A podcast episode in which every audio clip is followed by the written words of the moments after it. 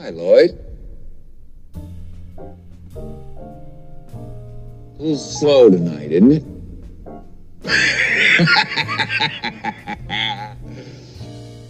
Yes, it is, Mr. Torrance.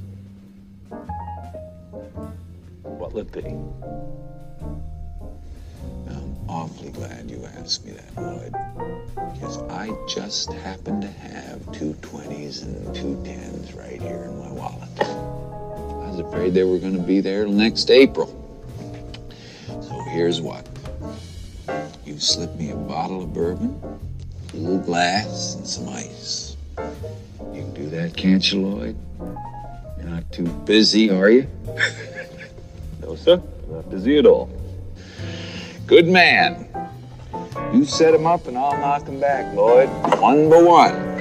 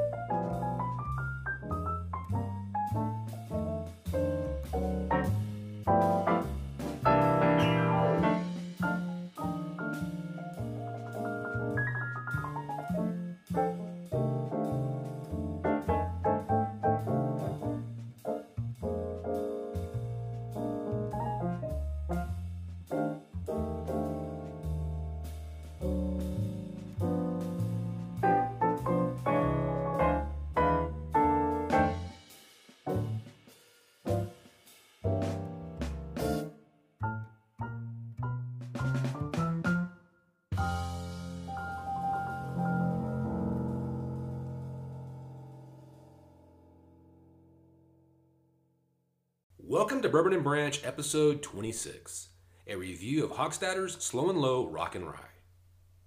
Hochstadter's Rock and Rye is produced and bottled by the Temperance Distilling Company in Temperance, Michigan, exclusively for the Cooper Spirits Company. It clocks in at 84 proof and is made with straight rye whiskey, raw honey, navel orange rock candy, and bitters. If you visit drinkslowandlow.com, there's a wealth of facts and history regarding this classic American whiskey concoction, including rock and rye is almost as old as the country it was born in, and its history is just as vast and curious. Slow and Low was inspired by the original Hochstadter's rock and rye recipe and a few other 19th century recipes we happen to unearth. Its humble beginnings can be traced back to the saloons of the burgeoning nation, where stern faced barkeeps would pour a shot of rye and let the customers add their own rock candy thereby creating a drink similar to the granddaddy of all cocktails, the old fashioned. As a pharmaceutical drink, it was used to snuff coughs, colds, sore throats, bronchitis, asthma, pneumonia, consumption, sniffles, grips and chills, diseases of the throat, chest, and lungs. No ailment, great or small, was immune to rock and rye's therapeutic might. Later, as men reacquired a taste for it and began drinking it for pleasure again, it became an American standard, prepared and bottled by distillers and bootleggers alike as it migrated back from the pharmacy to the bar.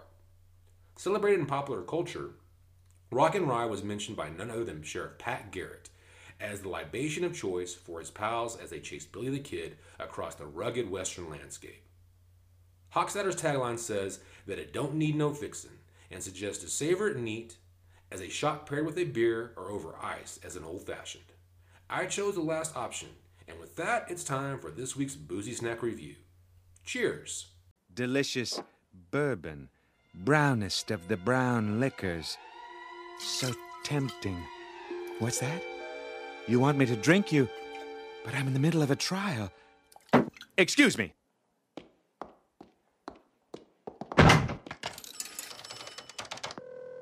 Hello, David.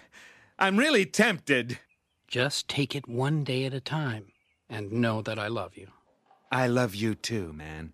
It's no secret that flavored whiskey is usually frowned upon by most tried and true fans of the beloved brown boozy snack. I myself am not a huge fan of the flavored stuff, but I want to sample this with an open mind, so here goes.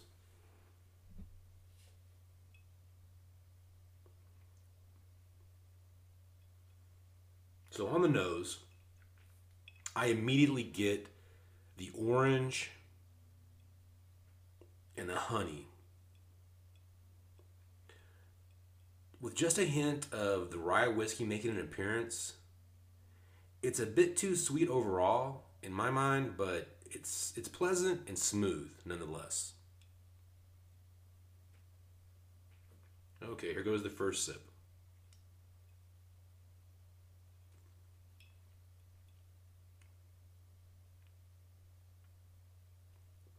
Okay. Upon first sip and clocking in at 84 proof, it's surprisingly smooth. It's got a little bit of a smooth, slow burn on the tongue.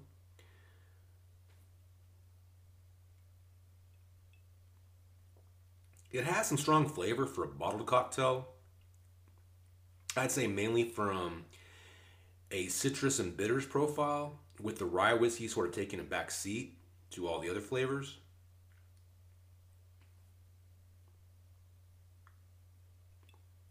It's not going to reach the level of a fine, handcrafted old fashioned, but I'd say in a pinch, it's tasty and a really enjoyable sipper.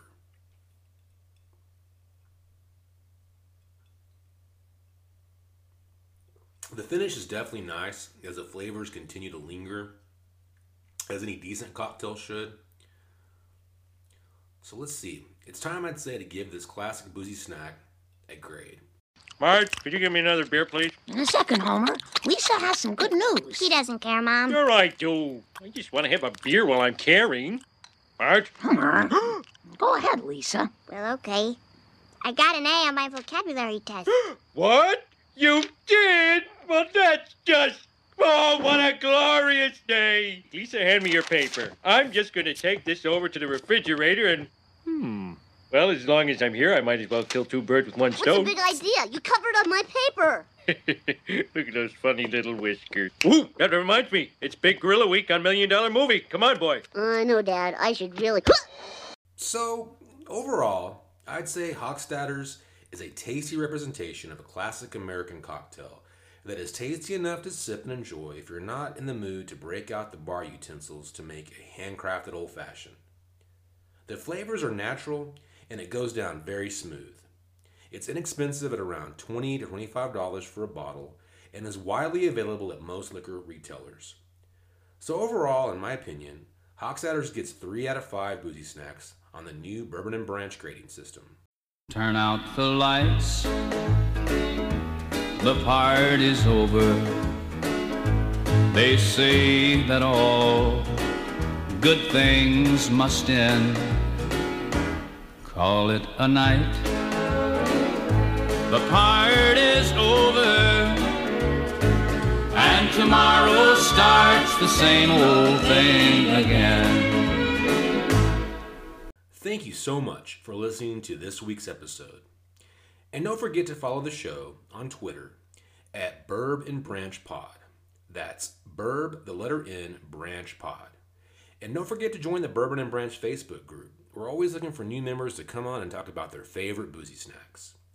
Finally, always remember to enjoy your boozy snacks responsibly, with friends and family sharing laughs and pours. Cheers!